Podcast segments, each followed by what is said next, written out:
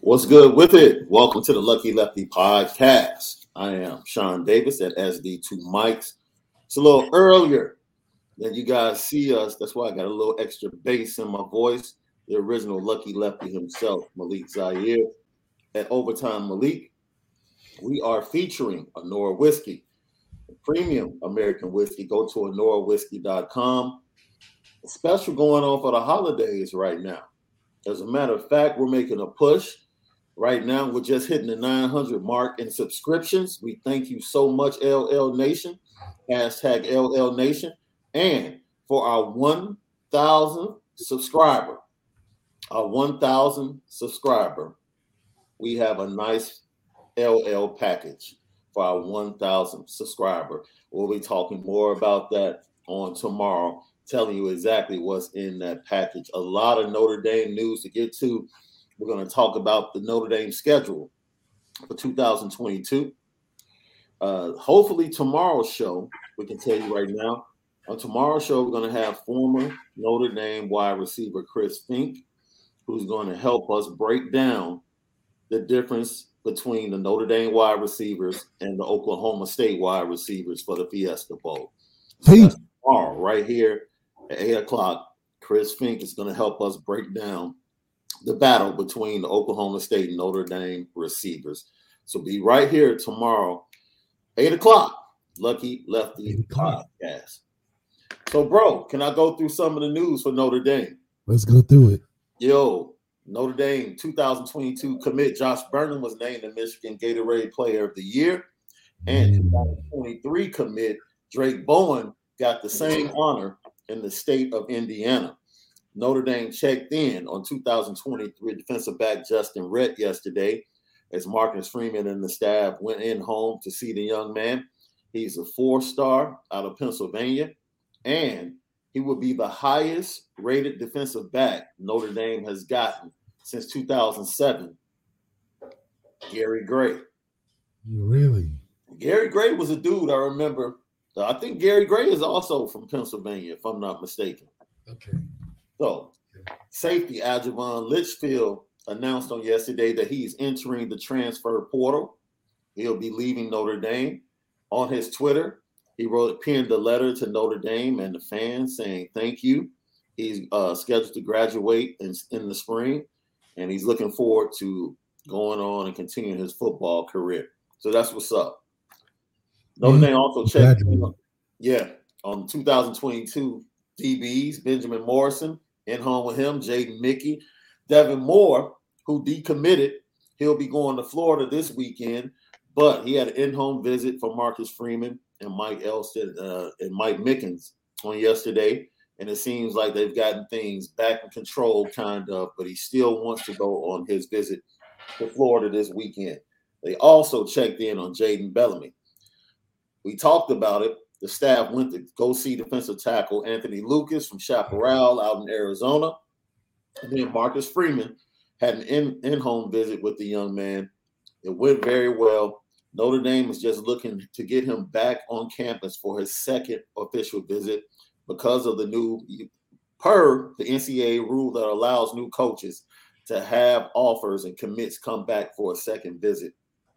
They're trying to get Anthony Lucas back on campus and they think right now it's an uphill battle. It's a battle to get, you know, Texas A&M and Alabama, but Mike Elston has been working on. Nice. And as said before, Mike Elston was working on big time guys like this by himself. Usually, he didn't have the, the help that he needed from the head coach. But now with Marcus Freeman being more aggressive, it looks like Mike Elston wants to go after even more big time guys. Yeah, and that's just an opportunity to, to show you where the recruiting is changing. Like we're getting the top rated DB, we're getting guys staying in commitment, we're getting guys reconsidering their decision. And that's that's what you want to see on on the effect of what the Marcus Freeman has on a program and on a recruiting trail where guys are convinced. You know that that in-home visit it hits a little harder with a Marcus Freeman than a Brian Kelly to players and parents. So I think this is just uh the trend that we'll see more as the years go on, and and the result of that will be the higher rated recruits. I mean, getting the solidifying a guy like Drayk Bowden who's a five star guy, a guy that can be a centerpiece to a program, for him to still stay committed in a in a age where all the five stars are shuffling around if they don't like the slightest thing. So it is good to see Coach Freeman on the road solidifying some of these these these picks. And you know, it's, it's, it's even better to see that heading into a 15 week practice when you're coming off the road from recruiting, knowing you did a good job. Yeah, absolutely. And then they go from Anthony Lucas and they checked in on California's modern day CJ Williams. They wanted to make sure that his commitment was, you know, they thought with the move of uh, Brian Kelly going to LSU, of course, Lincoln Riley going to USC, who was the normal leader for most of his recruitment. They checked in on him and things went very well. And it seems like he's recommitted to Notre Dame and firm in his pledge. So that's good things to know that he'll be more than likely coming up next week, signing with Notre Dame early next week. Yeah, I mean, I really think that we need to go after hard on CJ Williams. I think that's a another centerpiece to an offense where the receiver room can light up a little bit. You get more excited about seeing the big names in there. And it just would make it a better challenge for Tommy yeah. to really have some all-star receivers that we have to get the ball to. I think in an offense like this, we have to get the ball to Kyren. But when you pull in recruits like CJ, you have to get the ball outside. And I think that's a change of pace. That'll be good to see for the offense. And they also checked in, no in-home visit, but they checked in, made a call to defensive lineman Hero Kanu out of California. Uh, he also got a surprise. January 8th, he received his jersey to participate in the All-American Bowl. And he's going to participate in that, and that's when he's going to make his decision between the likes of Alabama, Notre Dame, Georgia, and a couple of the California schools. Spoke glowingly about the hiring of Marcus Freeman what do you think about Hero Kanu from your neck of the woods? Man, I think Hero is a great talent. And you know, anytime you get an all American jersey in the mail, it just shows that your hard work is paid off. You know, I'm excited to see. You know, I, I never really understood the hat thing. yeah. And I'm like, is the hat like I, you know, maybe that's just a part of the show. But uh, I know our hat looks the best up there, and I think that the key to a decision like that is the guys that are there that are also committed to Notre Dame at the All American game. It, yeah. it leans heavy on them to kind of work his ears as he's getting towards that decision, only because uh, those last decisions are hard, man. You can get swayed in many different directions, and that would be a benefit for us if we can have guys that also made it to the All American game, kind of talk to him before he makes that decision. But I think with an addition like that, yeah. A name like Hero, I mean, you talking about changing the program overnight or at least taking the first right steps. Kerry Cooks, former Oklahoma and Notre Dame coach, is headed to LSU to join Brian Kelly's staff as the defensive coordinator. News broke late last night. So shout out to Coach Kerry Cooks. Congratulations to him getting that type of opportunity in a big conference on a big stage. Yeah, I think it's the reason why Elston had went down to LSU to just see if Coach Kelly was going to pull the trigger and give him the defensive coordinator job. I think when he didn't get that okay from from uh, Kelly, he had ended up coming back. But it seems that he had his eyes set on a Coach Cooks, who's also been a part of Coach Kelly's coaching career for a while. Brought him back from Oklahoma, so there's there's there's really a strong connection there, and Coach Cooks, man, a, a, a, DB coach being a defensive coordinator, you know one thing that DBU will be coming back in some aspect. That's for sure. absolutely. And it, and it's it's crazy because I didn't even know Coach Cook was up for a, a defensive coordinator position, but you know it's always good to see the black man get a chance, and uh, he's going down to LSU territory where you know that passing game, them DBs are elite, so it's a good fit to start, but it'll be interesting to see how they build that defense out. Oh, absolutely. And most high school football across the nation is already done, but the state of California is still tying a nice little bow on its high school football. Uh, we saw Folsom finally got over the hump after years of losing to De La Salle. and finally were able to beat uh, the power that is De La Salle in California football. What did you think about that game? Well, De La Salle's been good since since forever. I know, know, right? And and similar to like a poly in our area that is just historically great. Anytime you get those upsets, it's just uh it's refreshing because it's like finally, you know, you finally put the game plan together and it wasn't an easy victory either. So it just shows that a team like De La Salle, you've got to go to the end's length to beat. And when you do, it really accomplishes everything you set forth in the season. Because at end on a game like that, you know, nobody expects you to come out of victorious. And, you know, we changing the ties, man. So it's good to see that that victory happen. Man, when when you're a team in a program like De La Salle, anytime you lose, man, you're in shock. Yeah, it's shock. No matter no matter how good the other team is, no yeah. matter what they got, it's always a shock. Yeah. And another upset out there, Gardena. Speaking of Cal Poly, they upset Long Beach Poly. And Snoop Dogg and the rest of the guys are probably upset, but Long Beach Poly goes down. Yeah, I mean, we played, we got a chance to play Poly during the season. Our quarterback got hurt in the first quarter, so it's like it was kind of over after that. But you know, they have a lot of talent on the defensive side of football. They're really physical and aggressive. They got a really good corner. I don't know if he has Notre Dame attention, but he's got a lot of different attention from D1s. But, you know, uh, that's a good game. They played three times this year.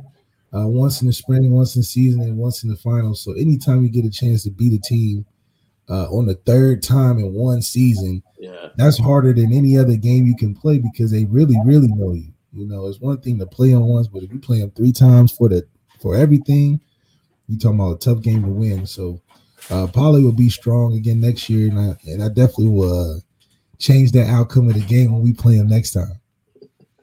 This is the early bell right here on the Lucky Lefty podcast. Sean Davis, Malik Zaire at SD2 Mike at Overtime. Malik, just giving you some early news before we begin to talk about the 2022 Notre Dame football schedule. Now, the crazy news that came out yesterday, I don't know if you saw this. Notre Dame is going to be facing a defensive coordinator two times over the next two games. We talked about and teased it a little bit on the last slant we had. But Jim Knowles, defensive coordinator at Oklahoma State, is now the defensive coordinator at Ohio State. Now, from a scheme standpoint, this is which which game do you think is going to be more difficult? Not because of the team, but because of the scheme. And the reason why at Oklahoma State and its players have been in that system for a long time. They're veteran laden defense, very solid, play together. Jim Knowles more than likely is going to have a lot more talent when he goes to Ohio State to work with. But game one, will they be as good in the system as what Notre Dame is going to face in the Fiesta Bowl against Oklahoma State? Well, I think this team, like you said, has been in the system, so they know more of the ins and outs than they would next year. However, Ohio State will probably have a more talented team. Mm-hmm. I do think it's dependent on, which is a good thing. I'm glad that we're not seeing a full Tyler Buchner in this first game against Oklahoma State. Yeah. So I do think Jim No would have a, a, different game plan if it was just Tyler Buchner. So it's good to see. Fortunately, unfortunately, we have a guy like Jack Coan who's here for the last year. So Jim Knowles' approach to this game against this against our offense is a different offense that he'll see next year.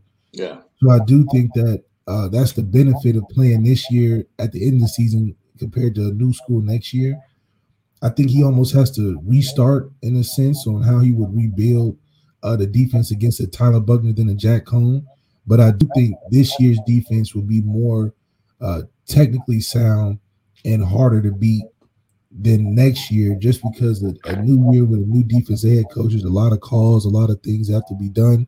Even though I trust a Ryan Day led Ohio State football team, yeah, Will they be as technically sound as this Oklahoma State defense now? Probably not. But will they be as competitive? Most likely, because they got a, a, lot of talented players. I do think the uh, the quarterback situation from a philosophy standpoint, thinking that we have two different type of guys will make a, a tougher challenge for Jim Knowles to be able to prepare for next year. But I do think if we see some Tyler, he'll keep some notes in the back of his mind on things that he likes and doesn't like. So the other good thing is that Tyler doesn't have a complete, complete year of film where you can see exactly the things that he's really good at and not really good at. So it's a it's a project for both sides. I think for Tyler, he needs to really this week take in a lot of what Jim Beam is as a defensive coordinator, not just Oklahoma State, just what he what his philosophies are, what he likes to call in the late. So this is kind of a, a prep for next year for Tyler Buchner if he wants to take that challenge. And yeah, uh, it's a good back to back game. You know, Jim knows a great defense coordinator. He schemed up Big 12 defenses to be solid enough to get a good job at Ohio State next year. So uh, it'll be a good game. Man, absolutely. And on top of that, I really think the next 15 practices will be a huge opportunity for Tyler Buchner to get better. Yeah, and, it's, and springboard into 2022. It's a comfortable feeling when you get these last 15 because you know there's a good focus for ending the season the right way. And so for Tyler, I think it'll be more relaxing that he's got Coach Kelly off his back and he gets to spend more time with Tommy, who apparently has a great relationship with. And it'll give him an opportunity to really settle in. Like I can be the starting quarterback full time next year. So let me lock in and, and and learn from Jack. I mean, Jack's been around the game five years now, and so he's probably uh, amassed a lot of info that can help with Tyler sharing. Because at this point, it's not even about competing. You know, you just want to finish the season strong and, and win with, and get out with a victory. Also, Xavier Nwankpa came down to Ohio State, Iowa, and Notre Dame. The safety from Iowa, five star, chose to stay home. And he said he just wants to see what it feels like to rep where he came from. So he'll go to Iowa in Iowa City. It was funny because when I watched the announcement, I felt some type of way you know, because you talk about the hats, right? You know, they have the hats placed in front of them. And a lot of these kids go with the pump fake. You know what I'm saying? It's a little playhouse now.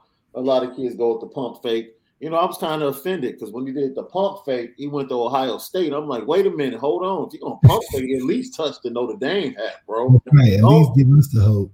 Exactly. At least pick us up. He didn't even touch the Notre Dame hat. It was like he went for the Ohio State hat and then came to the Iowa hat. I was like, yo. Yeah, we're not a decoration hat. You're not man, a decoration. At least make us a part of the fake. That's right. That's right. And you know the thing is too is that we I'm not losing no sleep over losing a, a kid from Iowa, you know. So you know, kids from Iowa, you know, that's probably a dream for them to play in Iowa. The dreams don't reach that far outside of what Notre Dame can give you. But you know, you can't knock a kid from wanting to stay home. However, you know there was a there's a land that's greener if you step outside those Iowa walls.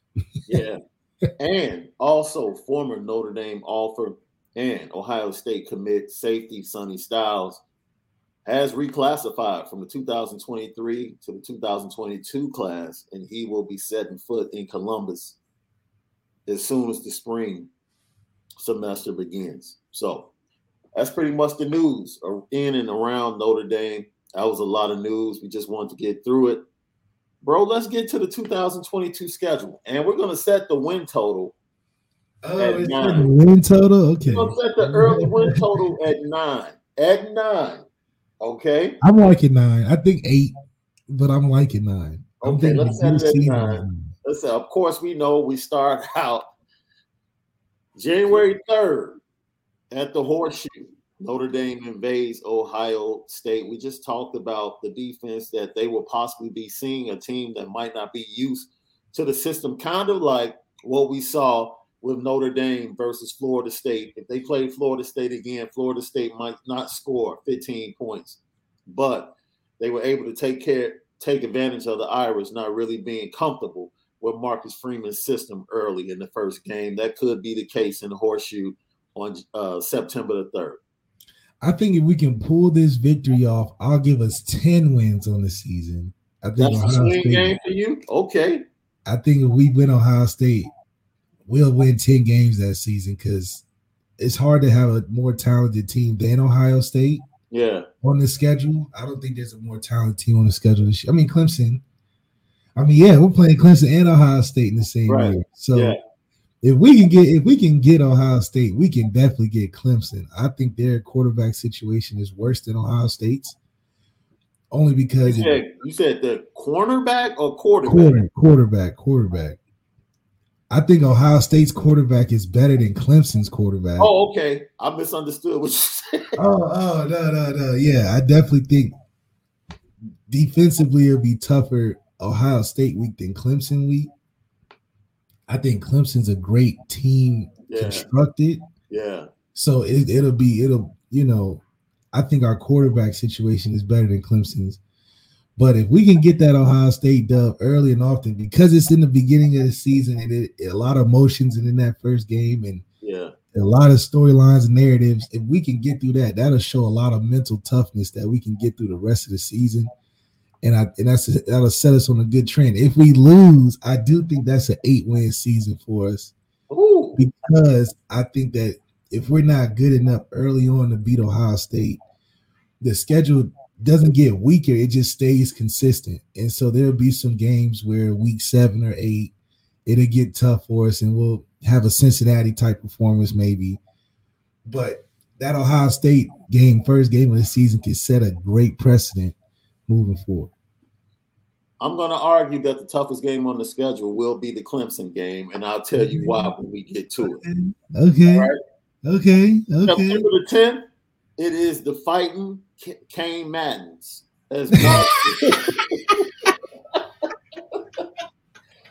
fight Cain Maddens come to South Bend. That's right. That's right. as Marshall faces off against Notre Dame. Look, that's that first game under Marcus Freeman when I need to see attitude.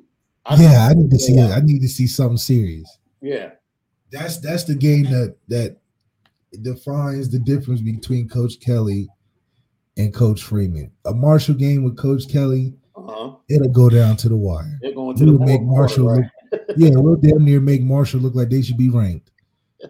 With a Coach Freeman offense and a team and a defensive led team, yeah, this is one of them games where we treat them like how they are. You know, we treat them like a Big East, you know, that type of conference. Uh, it's that type. It's that type of time for us to put up 50 points on the board. Yeah, they score 10. You know, we we celebrating the freshmen getting in at halftime. You know that kind of thing. That's the type of energy we need. We need that Alabama intimidation. You know, the Alabama yeah. charity games where they have to pay these little schools all this money to get blown out. That's what this needs to happen for us. So then Cal comes all the way from the West Coast early in the season to face off against Notre Dame and South Bend. Pac 12, I look, need to dominate them as well. Yeah. Ohio State, put, Ohio State usually goes out there and do, does them dirty, put 50 on them or something crazy. So yeah. I think they'll be smaller than us. So this will be a physical game for us to go out there and and, and I mean, this should be back to back weeks. We should be rolling over guys especially after that Ohio State game. So whatever happens at Ohio State game, the next two games should be dominating factors for us. Yo, Tyler Buchner should be a Heisman candidate after those two games. Shoot, if we beat Ohio State led by Tyler Buchner and then he crushes those two teams out, he'll of course be on that. That's a great setup for a Heisman run. And then the 24th, we go to Chapel Hill. Mike Brown and his Tar Heels. Mack Brown, actually, the last three years, the recruiting class, the recruiting classes have been really good. And he's played a lot of those youngsters. So they've taken their lumps. And next year might be the year that as a team, collectively, they're better. But they'll have a new quarterback as Sam Howell will more than likely be in the NFL. Yeah, the thing about that I like about this matchup is it'll be a tougher challenge than than last year because Coach Mack Brown's a very good coach. So in terms of having them coaches tricks up your sleeve, he'll have some situational stuff for Marcus Freeman that I think Mack Brown might have a slight edge in. From a uh, do I punt it on fourth down or do I give him a trick play or do I try to catch him off guard? So I think that game will be tougher than last year. Like you said, they have a great recruiting class coming in. I think they have enough pieces to, you know, they scored 59 points against Wake Forest, a top a top team the week after. Kept Wake Forest out of the playoff. Yeah, and I think that's more of their style of offense. Sam Howell obviously is a huge factor. Him leaving will affect them in some way, but I think the coaching uh, performance in that game will stand out more so than the play on the field. Yeah, well, that and Kenny Pickett going crazy on them in the ACC championship game. yeah, yeah. Kenny, Kenny, Pickett kind of became the number one quarterback taken in that ACC championship game. I mean, yeah, absolutely. the fake slide, the fake slide, 59 yard touchdown. Like, he got he got enough, he got enough athleticism and swag to him to get him in that top five quarterbacks. Man, once again, we are with you each and every day, Monday through Friday now, the Lucky Lefty podcast at 8 o'clock Central Time, 9 a.m. Eastern Time. Hell, let's do the math. That's 6 a.m. out there on the West Coast, bro. Yes, sir. Yes, sir. that shows you we committed. My bro was up at 6 a.m. We committed to getting a thousand subscribers now. Absolutely. Absolutely. So let's swing over to the month of October where there's a bye, and then Stanford, October 15th, comes in. Let me tell you why this Stanford game is very interesting to me. Stanford had a lot of injuries along the offensive line. Stanford went into USC early, banged USC. Then they went up to Oregon and banged Oregon early when they were healthy. Early. So don't get it twisted. Like the healthy Stanford team that more than likely will be coming in the South Bend, offensive line is going to be really good. Their defense probably is going to struggle a little bit as they mm-hmm. replenish. They lost a lot of leadership along the front line and the defensive backfield was depleted by injuries as well. So what I'm telling you is, don't expect Notre Dame to just dominate Stanford the way they did at the end of the season because that was a totally different Stanford team that walked into Oregon and walked into USC USC early in the season and just smacked them up. And you could tell David Shaw was extremely disappointed and upset by the narrative that Notre Dame pushed them around because he felt like, yo, it was nothing that Notre Dame did to us. We just didn't play up to our capabilities, which I was shocked by. Like, really? Yeah, well, David Shaw never had no respect for us when it came to playing us every year. So I'm not surprised by his comments. However, I do think I agree with you. They'll be a lot healthier. And as just a rivalry, a Notre Dame versus Stanford rivalry for a head coach, those games are not easy to win either because it's just a level that of of play that's increased in that type of situation and game. Yeah. You're getting a team that's hungry, that especially if they talking as if we got by by the skin of our teeth. I think it's important for us to keep that at the back of our minds because we know what what type of intensity they're bringing. It's never an easy game when you got to go against a really good offensive line with a run game because you got to execute and be so perfect on offense. But I do think with it being a defensive led team, we'll neutral will neutralize their offense in yeah. a way that'll be good enough to see if our offense can score points. So yeah, a lot similar to uh, how we've been this season. You know, our defense has set us up with position to to dominate by not allowing the other team, like you think about USC, a team that's scoring 30 plus points a game being held to what was it, 16 or something like that, or yeah, something outside of the average, which if we can lead our games with defense like that, holding other offenses to a below average of what they usually score, it just sets up Tyler Buchner to make a bigger splash this season on offense to put some points on the board and just change the narrative a little bit. I think this is a good schedule because if you think about the schedule right now, we have the schedule that undeniably will put us in the playoffs with no hesitation. Yeah. if we can, if we can just win like we usually have been doing, so this is a lot better than last this year's current year's schedule because you don't have to search far to find teams over 500 on this schedule uh, next year than we do this year. So there's no doubt in my mind we'll be a number one, number two if we can go undefeated or whatever. But it's also um, it's also a schedule where I don't care that we don't have a, a championship game at the end of the year because every week looks like a championship contender, whether it be the best team in that conference or a team that's uh, vying for a championship in that conference. So USC will be better next year. They'll probably be vying for that championship in their conference. Uh, I'm expecting Ohio State obviously to be who they are. They're going to be, especially missing it like this year. They're definitely looking to be in that Big Ten championship next year. Clemson is looking to come back and be in the ACC championship. I mean, we're dealing with championship teams in their conferences, so I 100% believe we'll be in position uh, next year if we do the right things to not be a transitory team, but to be a championship team. And by that time, we should be ready for Alabama.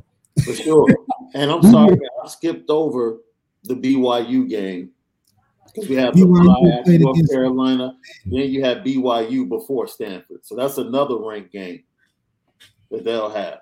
And BYU showing consistency with great players. I mean, you got Zach Wilson coming out there, Kyle Van Noy. So you're gonna get some, you're gonna get some uh, heavy hitters in that BYU game. It's always a tough game because that team is always mature. You know, I know that doesn't mean much, but you know they're mentally a little tougher, physically a little bigger. You know, they they, they want they have a no quit attitude like the uh, academy schools. yeah, fact.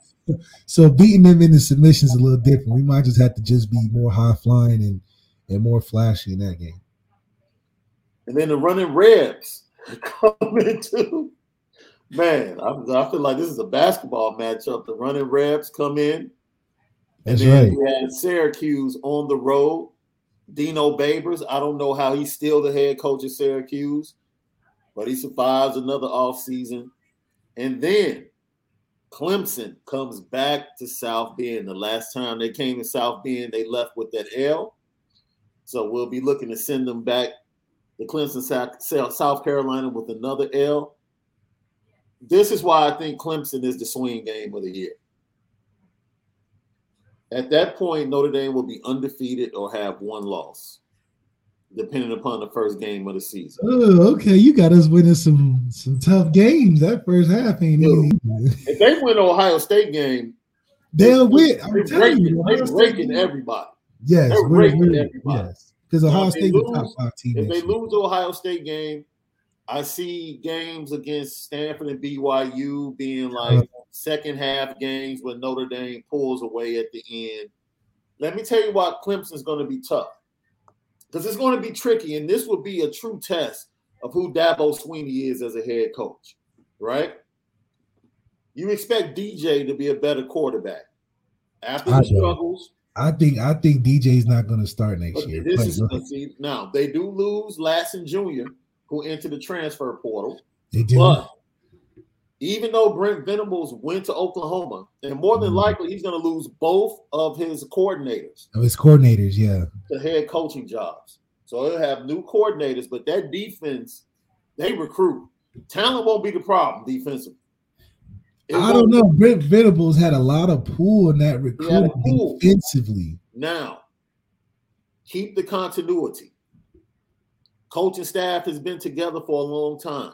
So the people that were under Brent Venables, are they are talented enough to keep the party going?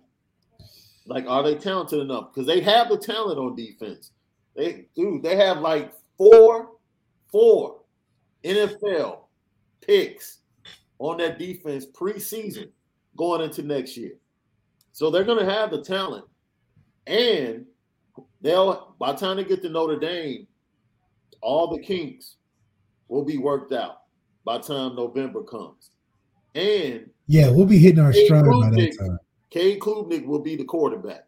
Yeah, okay, yeah, that's what Cade Klubnik will be the quarterback when they come to So you don't even have to worry about DJ. We don't worry about DJ. Him early, yeah. might be able to get a dub because DJ will be on the field. Yeah, if DJ's playing, we get a dub. If this other kid's playing, we'll see. We'll By the time week three hits, it's the Cade show. It's DJ, the Cade show. Man, let me, you, let me, tell you something. DJ has been hesitant to run the ball. Cade does not care. That game will be interesting to see. That'll be an interesting bet. Who has more rushing yards, Tyler or Cade Klubnik? Shoot, I just I just hope Tyler smooths his game out with that running stuff. Y'all don't want to see him get no hamstring injuries. You know, that's that's still the most ridiculous injury of the college football season. Is the backup quarterback, Backup quarterback getting the fucking hamstring? hamstring. Like, what are you running so hard for? You the backup. Then, of course, Navy comes in after the Clemson game, Boston College, and then That's another trap game, though. Think of how emotional that Clemson game, win or loss, is, and then you come back with an academy school that's going to be better. Uh,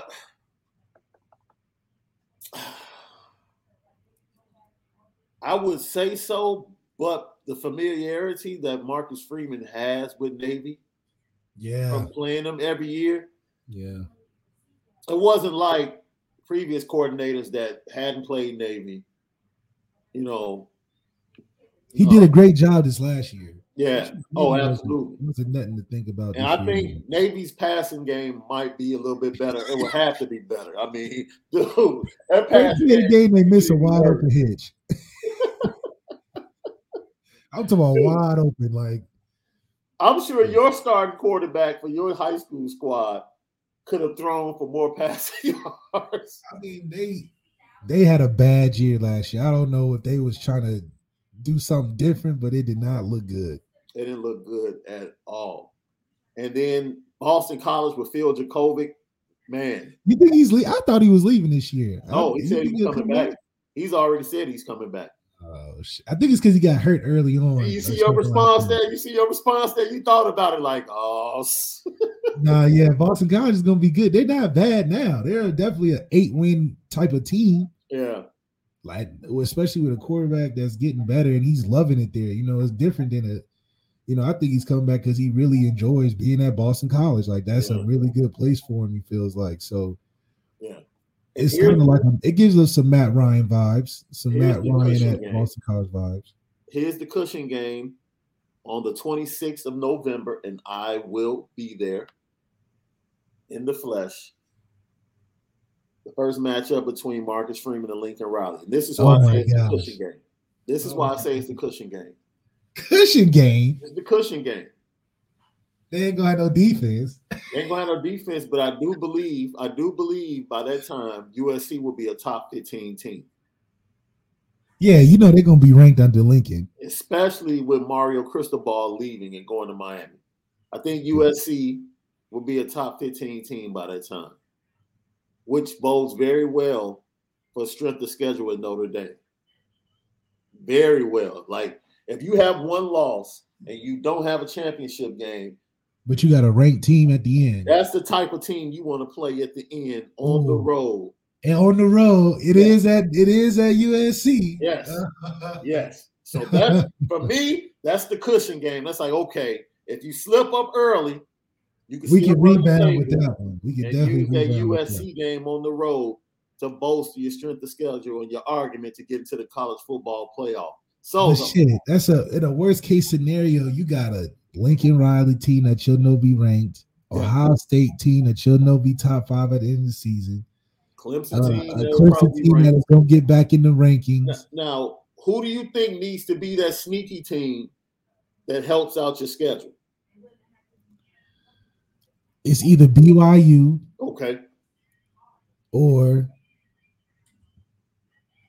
I don't think it's too many sneaky teams. If we win these big ass games that we got this year, I think BC can be sneaky next year. BC, but you were playing them at the end of the year, right? Yeah, but I think They usually become less relevant as the year gets BC at that point, I think BC challenges for an ACC championship game berth. I much rather play them though in the beginning of the year. I think they'll be hot in the beginning of the year. You know, replace them with a Marshall. Now we now we talking no, about no, man, that was the trade off. You know, once we got Cain Madden in the transfer portal, we had to give Marshall a game. That was the trade off. You know, that's that last deal Brian Kelly made before he got up out of here. oh that was the worst move I've seen him make. I don't know. He did it on the whim. It had to be the first name on top of the, the alphabetical order list. Yeah. And King was came before anything else. So maybe that's man, I cannot believe that Notre Dame we we did a transfer like that. That's crazy. Yo, Anthony Solomon says, I believe BYU and BC will help the strength of schedule. That's true. And like I said, the strength of schedule is not a question this year. We probably have a top 10 strength of schedule this year going into 2022. So, in terms of it being strong enough to, it'll be strong enough by the half of the year. Yeah. To give us the credit of getting there. Now, worst case scenario, we don't win those, we lose two of those three big games, like yeah. between Ohio State, Clemson, USC. We'll still be ranked by the end of the year because of the strength of schedule. So even if we do lose, those uh, eight and three record will be a top 25 uh, team still because of the strength that we have to deal with. And I'll say this because I talked about it. They won't have Sam Howell, but the rest of their team Solid. be pretty good. Yeah. So North Carolina, you might catch them early, but North Carolina is the type of team the same way they did this year. They catch fire Get at the hot the season and get hot. And that win early on might not be as impressive, but by the time you get to the end of the year, that might be a nine-win team that you beat. they might slip around, beat a Clemson or something, you know. I don't So- know about I don't know about all that. Brent Venables is a huge, huge piece to what Clemson had going all them years as his dynasty. And with him leaving, just the effect of Brent Venables, Dabo can't recreate a Brent Venables. He can hire somebody else, but he can't He doesn't have to recreate. All he has to do is keep the same continuity. That's it. That's hard to do. Ben, So Brent, you Brent, that Brent, you see staff, him on the that staff has been under Brent Venables so long. Look, man, it's certain certain teams. I'll never forget when Butch Davis left, right?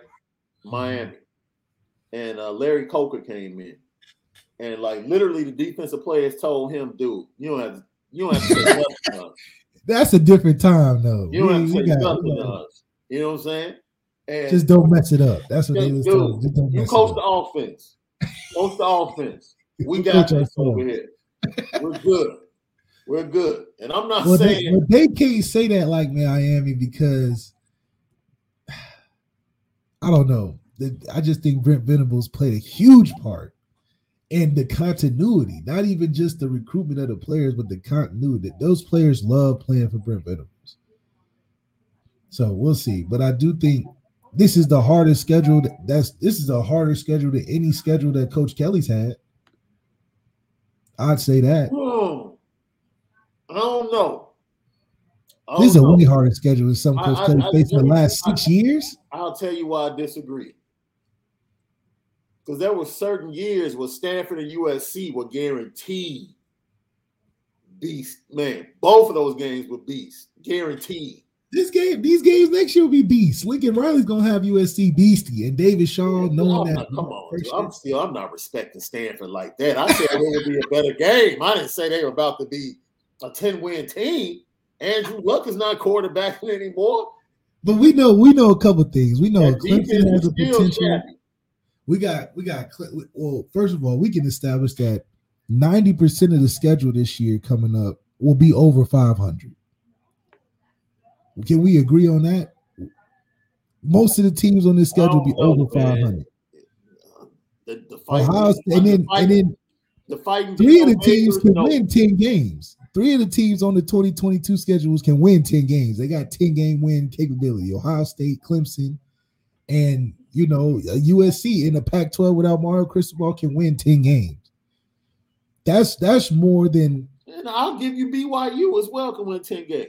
BYU can win 10 games. You know, so we got teams on the schedule that can win 10 games. That's a lot of games. I understand that's the same BYU team that gave up 50 to Virginia.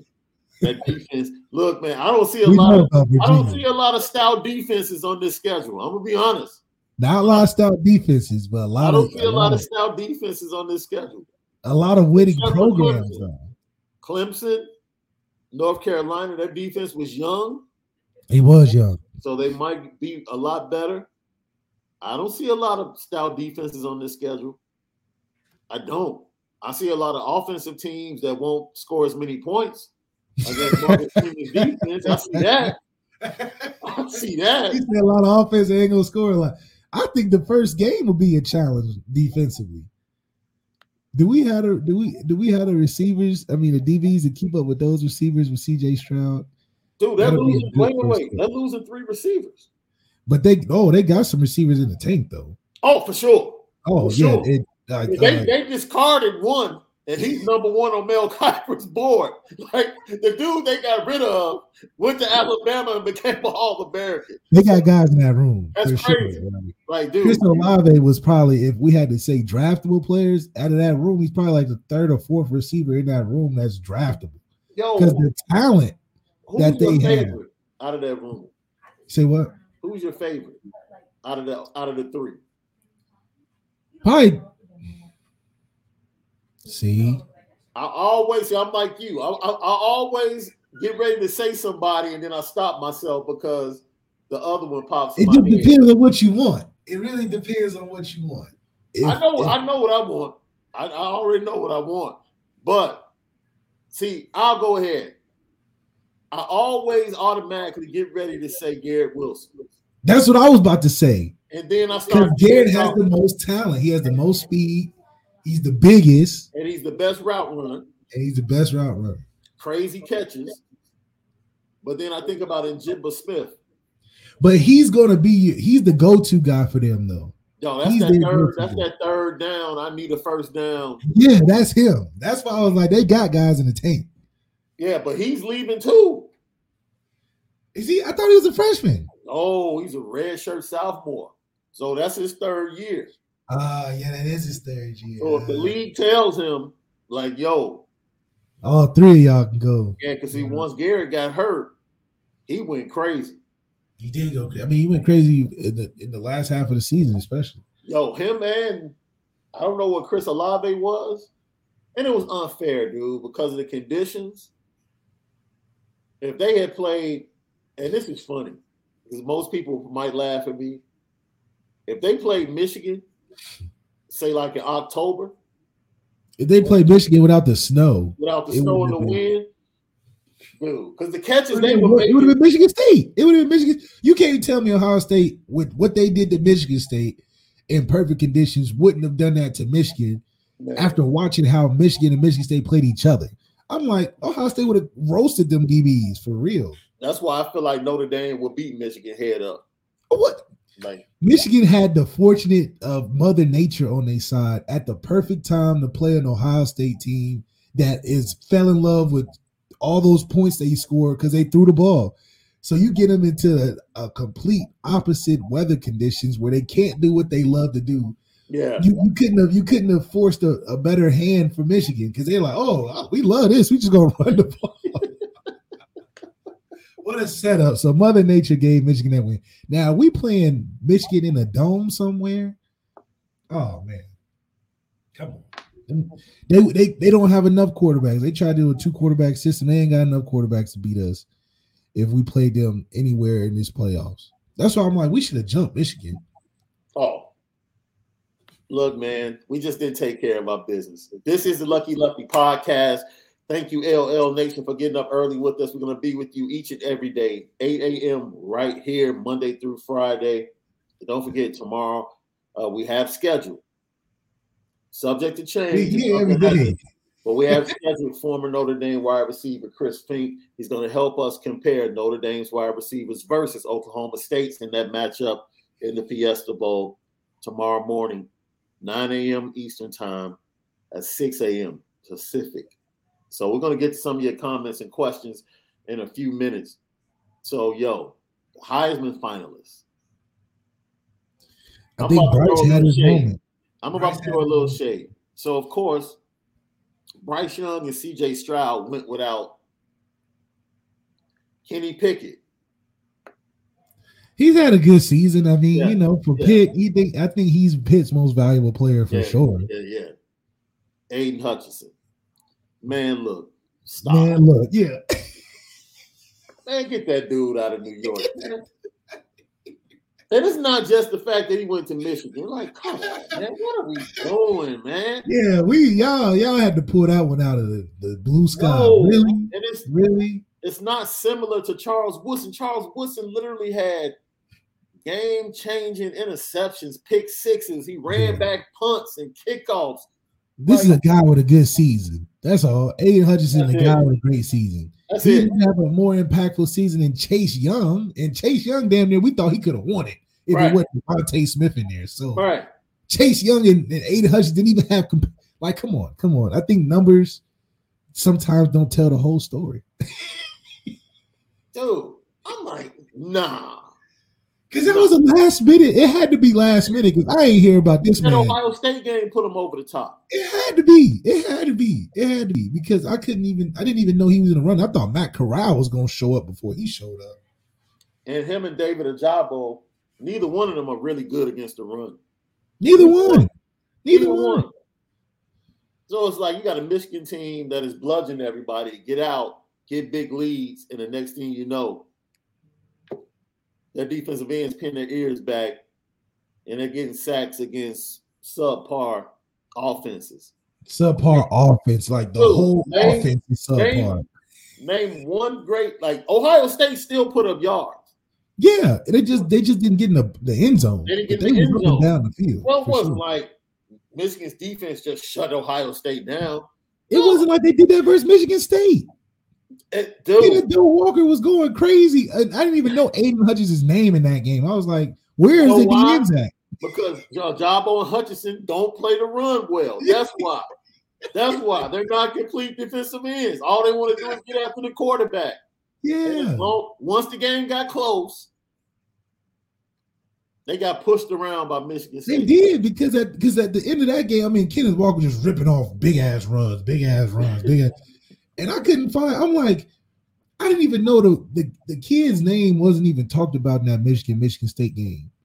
It wasn't oh. until fast forward five weeks later, one game got you a a ticket to New York. Come on, the college football committee got to do better. I mean, Somebody not doing their job right. come on, man. We If talking about buying into the moment was a thing, We're talking about the Heisman Trophy. The Heisman Trophy, my guy. The if Heisman Michigan Trophy. wasn't top four in the country, he wouldn't be there. They I they, they was like, I like I like Jameson Williams better than I like I don't know. Maybe maybe I am biased because of the Michigan thing. I don't care. I don't think he deserves to be there this year. I mean, the kid from Alabama deserves to be there if that's the case. With, Yeah, the, uh, with, with the season he had. Well, the Anderson kid, yeah, the Anderson kid he deserves to be there. because he was because he because you talking about actually faced better offenses. I mean, he he faced against a Florida team which he dominated. He faced basically Miss, Mississippi, Ole Miss. Every game that he played in, every game that he played in, he was he was highly talked about. he had a game against Texas A&M. He had a that's what I'm he had a game against a team they lost against. And my thing is, if if we're not honoring true defensive ends like that, and we getting guys like Aidan Hutch, I mean that's just disrespect. Disrespect. I mean, look, I would rather. This is no shade, man. I would rather have Sauce Gardner. There. Yeah, Sauce Gardner had a great season. ain't get- he ain't gave up a touchdown in like three seasons. yeah, three seasons. the DB. Teams not Oh, even man. throwing at this dude. They're not even throwing at him. And you want Aidan Hutchinson there? Nah, I wouldn't do. And this is not Notre Dame hate. It really was kind of it kind of is. But It's look, by default. it's by default. We're set on that. But no, Aidan Hutchinson shouldn't be in New York. He shouldn't be in New York. That's in my humble opinion. Let's get to some of these comments and questions.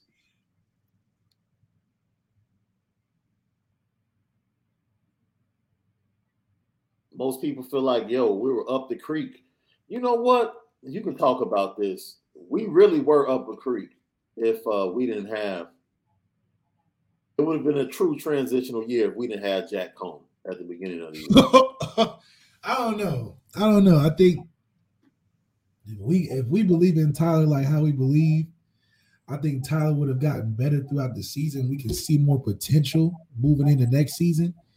I think that uh Jack provided a nice uh a nice balance to what other people would find uncertainty with the team because they didn't know how we would be without Ian Yeah, it did save Tyler some of the the the harder bumps in the road, having him not having to be in those crucial moments. But I do think it hinders him from being a bona fide starter going into next year. Considering I can't really think of too many moments where I'm like, oh yeah, Tyler's ready. Outside of him just getting reps and plays on the field, so uh, it's a good and bad. But I still think without Jack, we're more talented than eighty percent of the teams that we played this season. That's what upsets me, man. And and forget all this Brian Kelly stuff. And we tell we we tried to tell Notre Dame fans all season, like really stick out your chest and talk that ish. You know what I'm saying? Because a lot of people, the narrative from national media, they want to point out how many times we got bombed on in the, in the semifinals of the college football playoff. At the end of the day, stick out your chest, man. There's only three programs better than us right now. It's only three. It's only, only three. three programs better. We're chasing three programs. So while all of the other people want to point to Notre Dame and talk about how we got blown out, dude, we're better than you.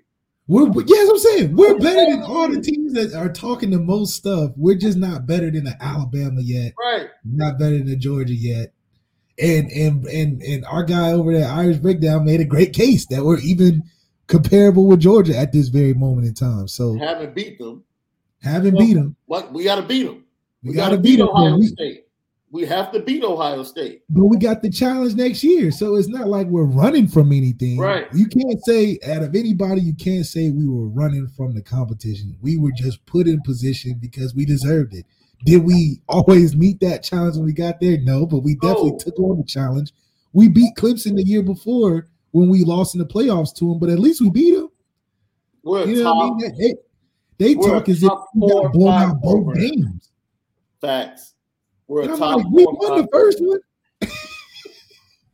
you got, dude. You got sub subpar SEC fan bases. LSU yeah. talking of talking trash. It's like, dude. SC ain't win been consistent since shit. Reggie Bush for real. When like, you can rely on them and say, "Oh, this is a program that's going to last." They've had more coaches than wins in the last five, six years. They talking crazy wild crazy. I know they're talking more crazy now. They got Lincoln Riley. They think they don't they don't found the key. The key. They don't hit the jackpot. I told you. I told you. I'm I'm petty. So put me on the petty train already for November 26th. I'm not going out there getting tickets in the Notre Dame section. No. I'm sitting in the USC student section as a grown man, and I'm about to be the pettiest. Yeah, I'm about yeah. to let it ride in the yeah, USC. You you want Lincoln to hear you in the in the, in the stands. Man, true story. True story. Before before we get to some more comments. So I, I graduated from University of Illinois Champaign. And so when I went there, it was during like when Tom Brady was at Michigan with David Terrell, and then Drew Henson was like this big upstart freshman quarterback, and he was platooning, right? So we go to the game, and I'll never forget, Drew Henson came in for Tom Brady early in the game. And my family are alums of Michigan, so we ended up like in the alum section, right? Mm-hmm. So I didn't know that for the whole game, me and my boy, we were sitting behind Drew Henson's parents. I let dude, I let Drew Henson have it. Bro, I was, like, I was like, this dude sucks. He probably oh, you're going in. Man, I went in. I'm like, man, this dude oh, trash, right? And I kind of blended in because it probably felt like I was a Michigan fan that was just upset with the way he was playing. But I was literally an Illinois fan in the Michigan section because of my auntie.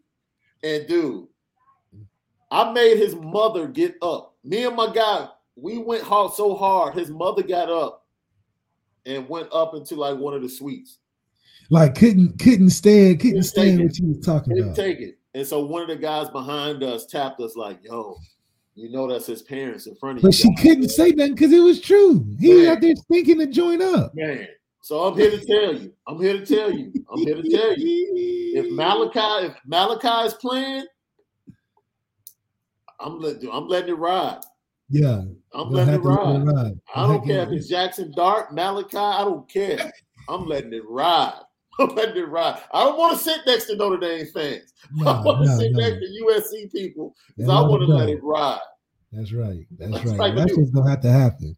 Shout out to Better Agency. We were talking about Gary Gray um, uh, a little bit earlier in connection with um, Justin Rett, the Pennsylvania defensive back, 2023. Uh, Marcus Freeman checked in on him and the rest of the staff. He will be the highest rated defensive back to come to Notre Dame, commit to Notre Dame since Gary Gray in 2007.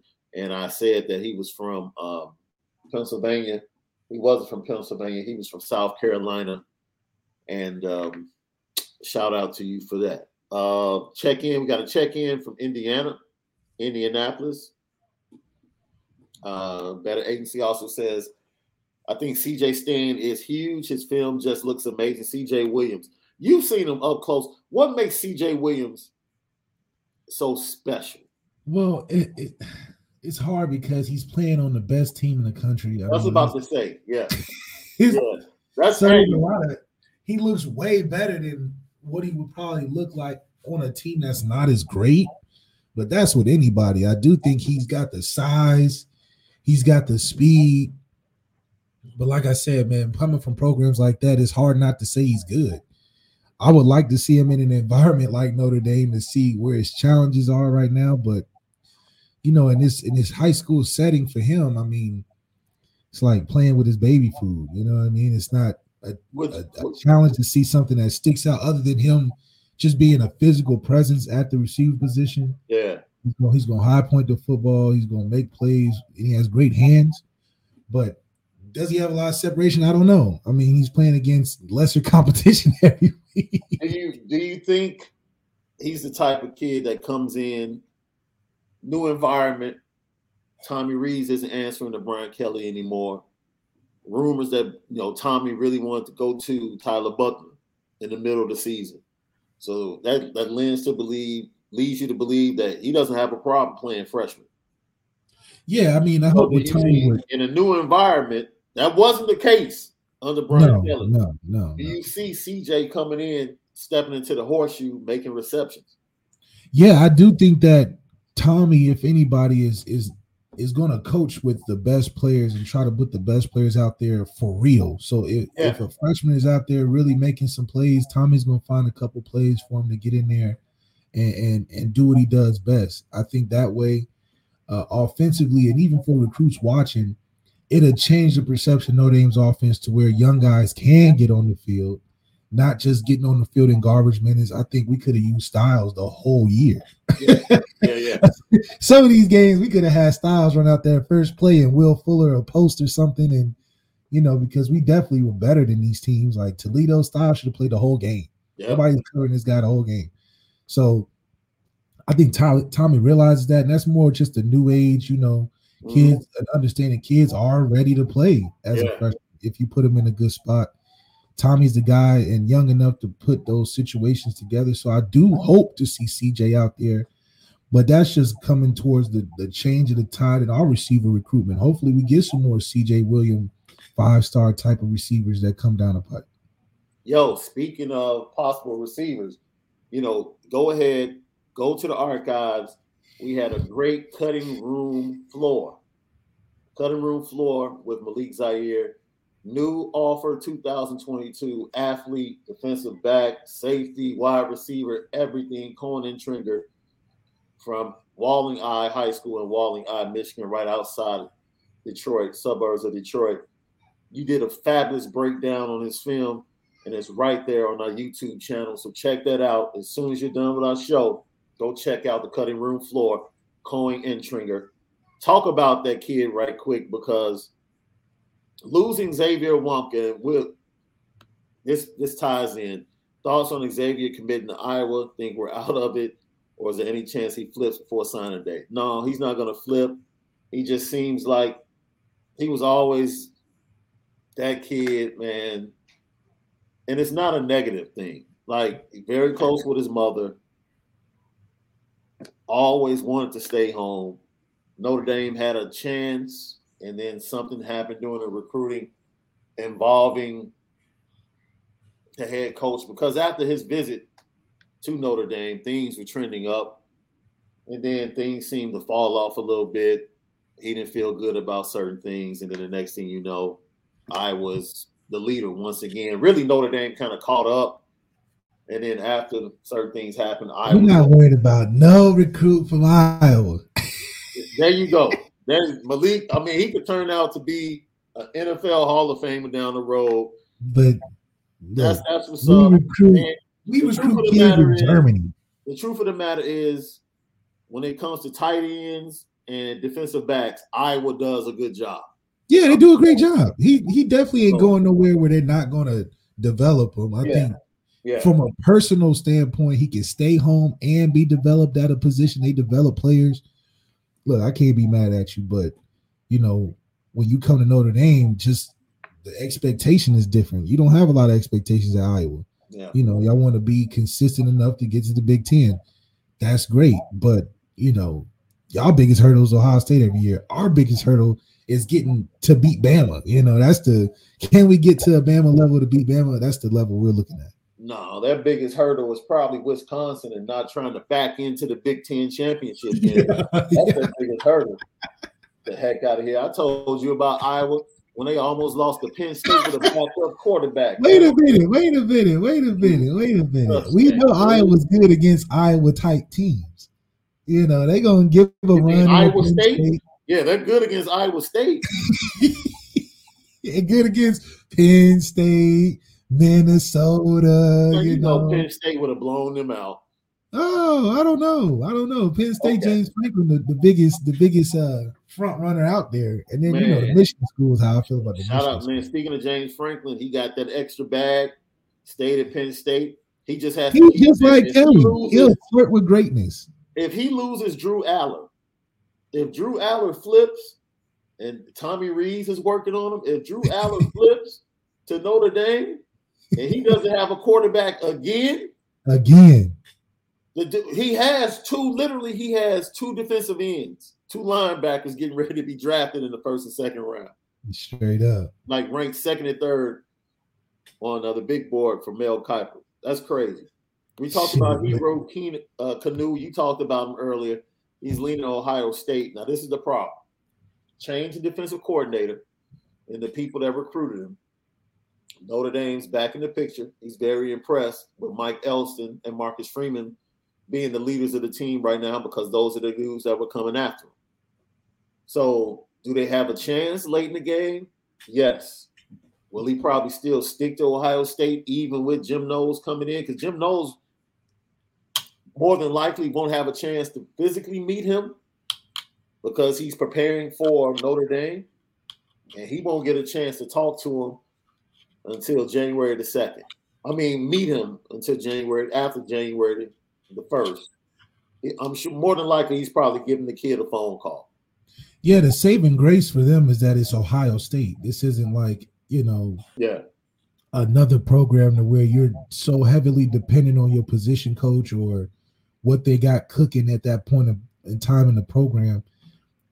With a school like Ohio State, it's hard to pass up just the school itself. You Yeah. know, it's one thing.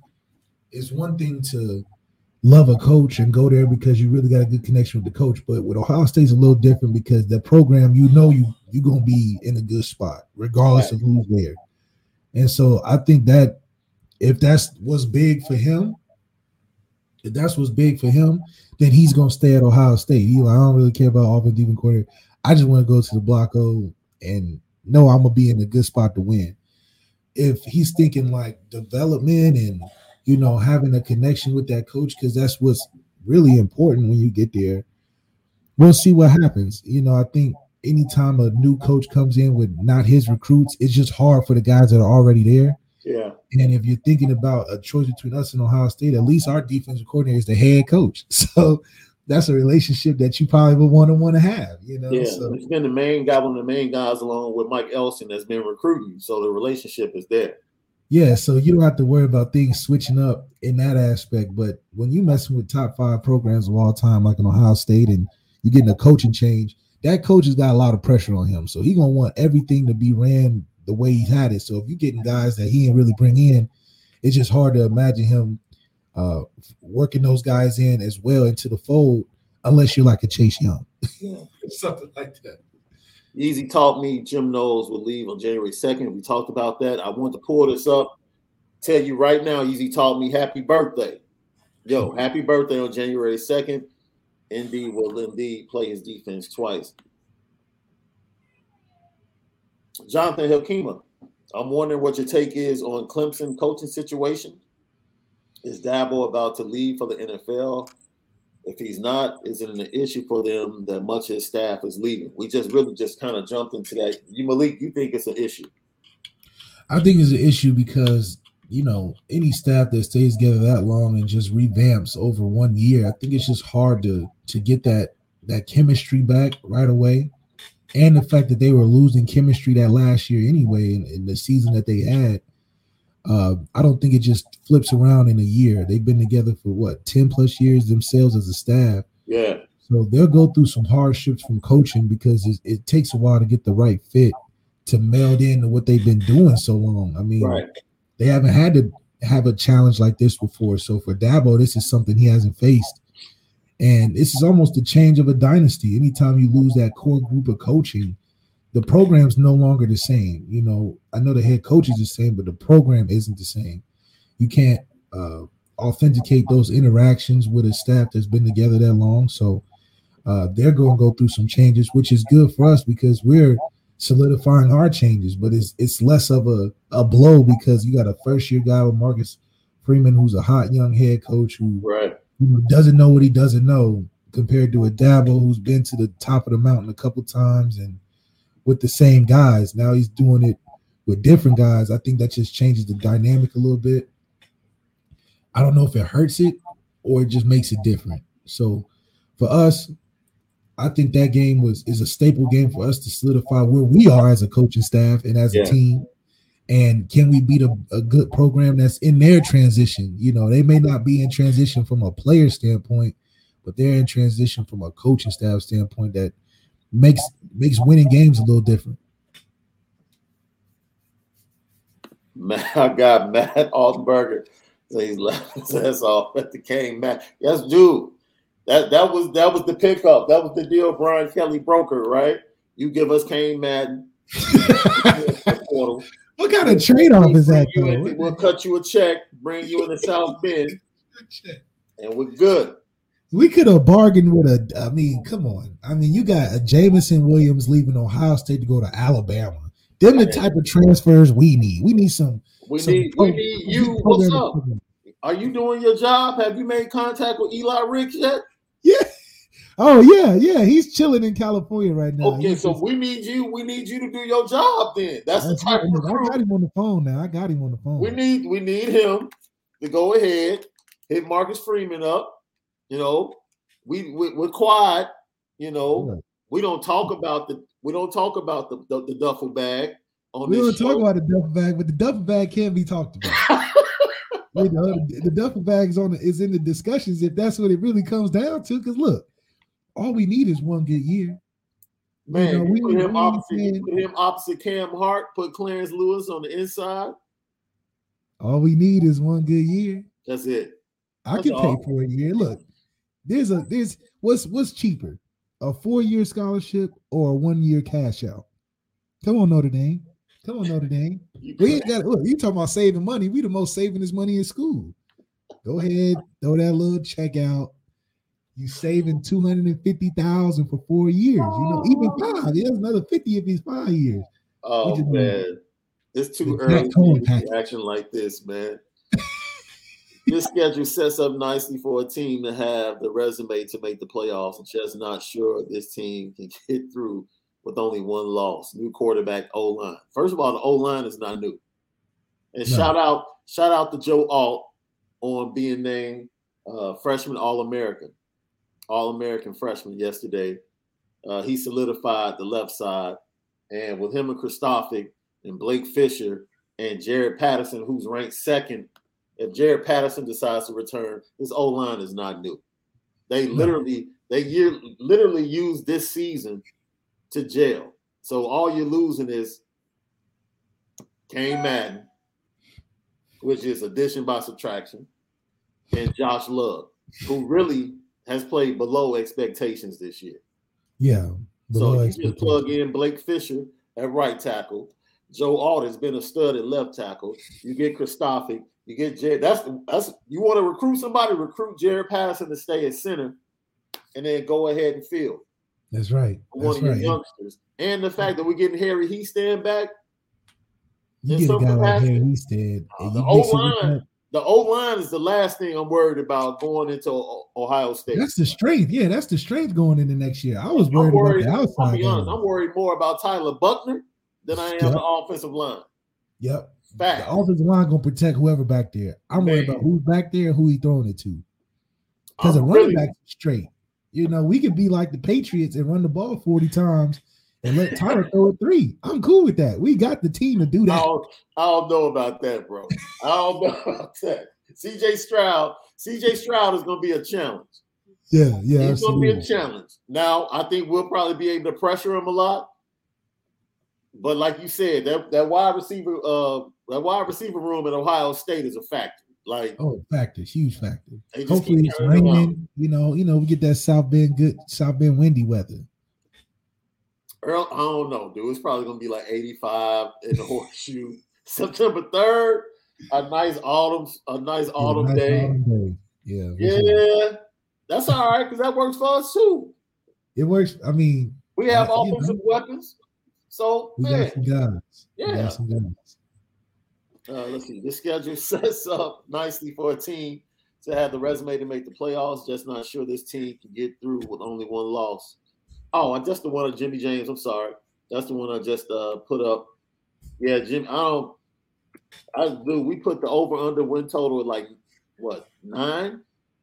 Mm, if we win Ohio State, I'm saying ten. At nine right now, that's where we'll set it. I'm taking the over. I'm taking the over now. Ooh, you taking the over? over in August. Okay. okay. I'm taking, the, I'm taking the over in October, November. I'm taking the over. They had okay. us at eight they had us at eight, nine wins this year, and I'm like, nah. I'm telling you, we win in 10 if we beat Ohio State that first one. We win in 10. We're a top five program. Yeah, of all time. No sure. such thing as eight and four. Not what? Nah. We're not yeah. Well. Clemson did have a step back season, but we're not Clemson. We not, oh, we definitely not Clemson. We're not Clemson. Anthony Shea, I'll let you answer this, dude. If you had to guess which quarterback would be the first quarterback recruit, which who would be the first quarterback recruit? I guess for Marcus Freeman. That's it should be Dante. It should, it should. He shouldn't. He don't have to go far. He don't even have to catch a plane ride. No, just slide right up. Man. Don't make it hard, Marcus Freeman. You know, you just ride up there like the president. Get the all black Black yeah, get an escort, get a police escort just police just to show off the city. You done yep. made your arrival. You know, make it look good, Marcus Freeman. Come on. What's the latest on Nico though? Nico, uh, he had just taken a visit to uh what's that school? He had just took a visit to. Nico quarterback Nico Iamaleava. That's who we're talking I'm about. Believer. Yeah, he just came back from a visit somewhere, but you know, this is Lincoln Riley area now, so I don't know how much. I know. That's what. I was about to say. Even though Lincoln is, has uh, Malachi Nelson down the street from Nico, I you know it's hard to pass up when a guy's saying I've had the Heisman's the last four to five years, guys. Yeah. You know, participating in that. So see what happens. Yeah. So here, I believe BYU and BC will help the strength of schedule. Yeah, I can see that. Shout out to uh, Anthony Solomon. Um, let's see. Eugene Williams. So do we cast quick judgment out the gate from the first game? No. We won't. I mean, Ohio State's going to be a good team. Ohio State will be, you know, where they at every year. It might end up. I can't say judgment because it's his first game of the season. Yeah. I can be up can can predict uh what would happen after that in terms of how we'll transpire after that, only because you know our season's been coming down to these Ohio State one games, these one-off games anyway. Yeah, I agree with that. Got another check in from Indianapolis. I ain't afraid of no goats. We appreciate you. Uh, Eugene Williams, Pine Stain, personal thought, personally thought he should have gotten more playing time. Here we go, to people champ, boy. But Okay, when though? fine, But it's the should he have gotten more playing time? When, when, when? We are still eleven and one. I want to know when he should have got time because we're eleven and one without him. The Or Wisconsin champ. Sean Hunter, love you guys. We are indeed, indeed, no doubt. I got Demetrius Rex, OK State score prediction 38 to 10, Notre Dame. Hey, I, I don't know about that. no, no, no. I can see that. I can see that. I can see that. we would have to. We would have to start hot. But And if we start hot- what's believable about that is Oklahoma State having the 10. Now, whether or not Notre Dame can put up 38, that's debatable. I think we pick off Spencer Sanders the first half two or three times, getting getting pressured. We can beat them thirty-eight to ten if we get on them early. If we let them just start throwing these bubbles and these quick screens and these quick outs, nickel and dime us to death, it'll be tough. Man, look, Spencer's gonna give up the ghost, bro. Starting running back, more than likely he's not playing. No running game against this defense. Dude, boy.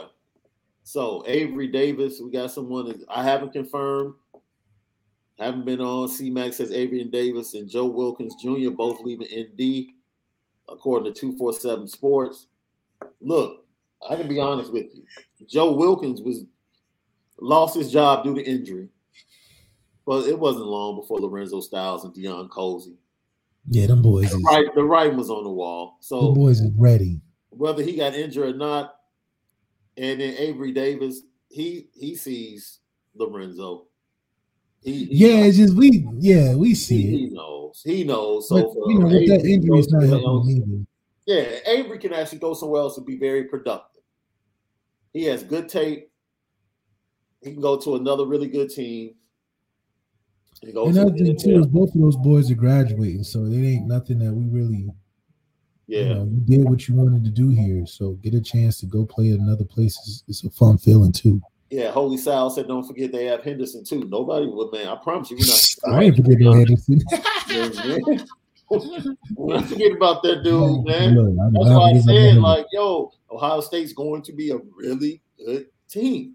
yeah, they're gonna be good for sure. You can take a like a little breather because they won't have the same three wide receivers. So the continuity early might not be there, right? Because you had the three receivers that had to get used to CJ Stroud. And you saw it wasn't there early in the season. So now CJ Stroud has to get used to new receivers. And out the gate, you know, that might be an advantage at some point. Also, the uh, AD for Clemson, athletic direct, director, also did leave, go join Miami. He's actually, if I'm not mistaken, he has a connection to Miami, whether he graduated from there or worked there previously. So that's it, man. I think that's all the comments.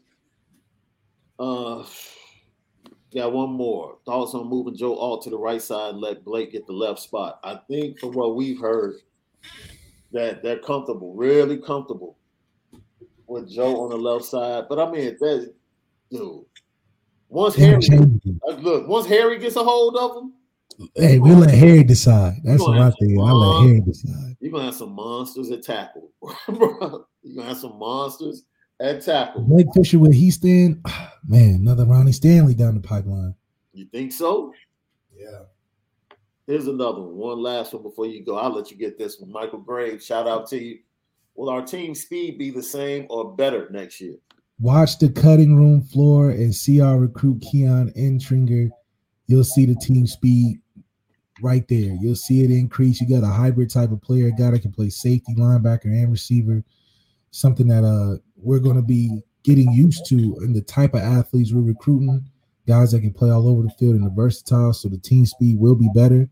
Uh, Yep. I love Drew White to death, but Drew White wouldn't get recruited at this point in the Marcus Era Freeman era. You're so you're so petty, dude. you're so petty. We're gonna end each and every show with the petty train. Every day we put somebody on the petty train, and today I gotta put Ohio State quarterback CJ Stroud on the petty train. you know, he's in New York. You know, this is where the you know awards uh, shows, the circuit. So they've been making the circuit, and now they're headed to New York. He was interviewed yesterday and was asked about his thoughts on the Michigan defense and Aidan Hutchinson, and his response was super petty. He said they really weren't as good as they were on that day because of the snow. If it wasn't windy and if it wasn't snowing, we would have put up at least 40 points on it. Yeah, what? But I, I said, yo, I, almost threw my hat like CJ Stroud is going straight in, like, bro, man, this is dude. He must be watching the Lucky Lefty podcast. I, some, no one told him the SID at Ohio State. I obviously didn't tell him like this is where your PC. Like you know you're trying to set up your Heisman run for next year. Be PC, be humble. And he's like, because because you know why? Because when they when they lost, Michigan fans ran on the field and probably made him remember that shit. And he probably was like, you know what? We would have smacked y'all for real if it wasn't for this. he said, Y'all didn't see what we did to Michigan State the week before. Y'all thought that wasn't happening to y'all. Y'all lucky Mother Nature was on y'all side that day. Dude, that's basically what he's saying. Like, man, y'all really not that good. Let's stop. Let's stop. Aidan Hutchinson should be in this room. That's, that's, yeah, that's, yeah, yeah. He basically said be on this circle us. Defense is really not that good. If Michigan State put up 38 in clean weather, we definitely would have put up 40 plus on these dudes in clean weather. No facts. Thanks. CJ Stroud is, is, is a little ticked off. Like, man, don't be asking me about that game. Yeah, I love it because he's a real Ohio State fan. He ain't never gonna give Michigan no credit. He don't care if he had the Heisman. He don't care where he at. He ain't giving no credit to the team up north. Yo, man, throw CJ Stroud on the petty train, man. so, each and every day we'll be here Monday through Friday, 8 a.m. Central Time. That's 9 a.m. Eastern and 6 a.m. on the left coast which Malik is always saying is the best coast. That's right. And uh, yes, I see your question. Harry Hiestand is being brought in more than likely as an analyst, as an analyst, but connected to the offensive line. I don't care how he's connected. I don't care. I don't, care. care. I don't care if he's just there, just watching practice. Yeah, and then the news came yesterday that Brian Kelly kept the offensive line coach at LSU on staff so I don't know what Jeff. Not even a wrong homeboy. I don't know what Jeff Quinn is about to do. But, like, damn, I thought I was coming too. nah. No, he didn't get that Kerry Cooks deal.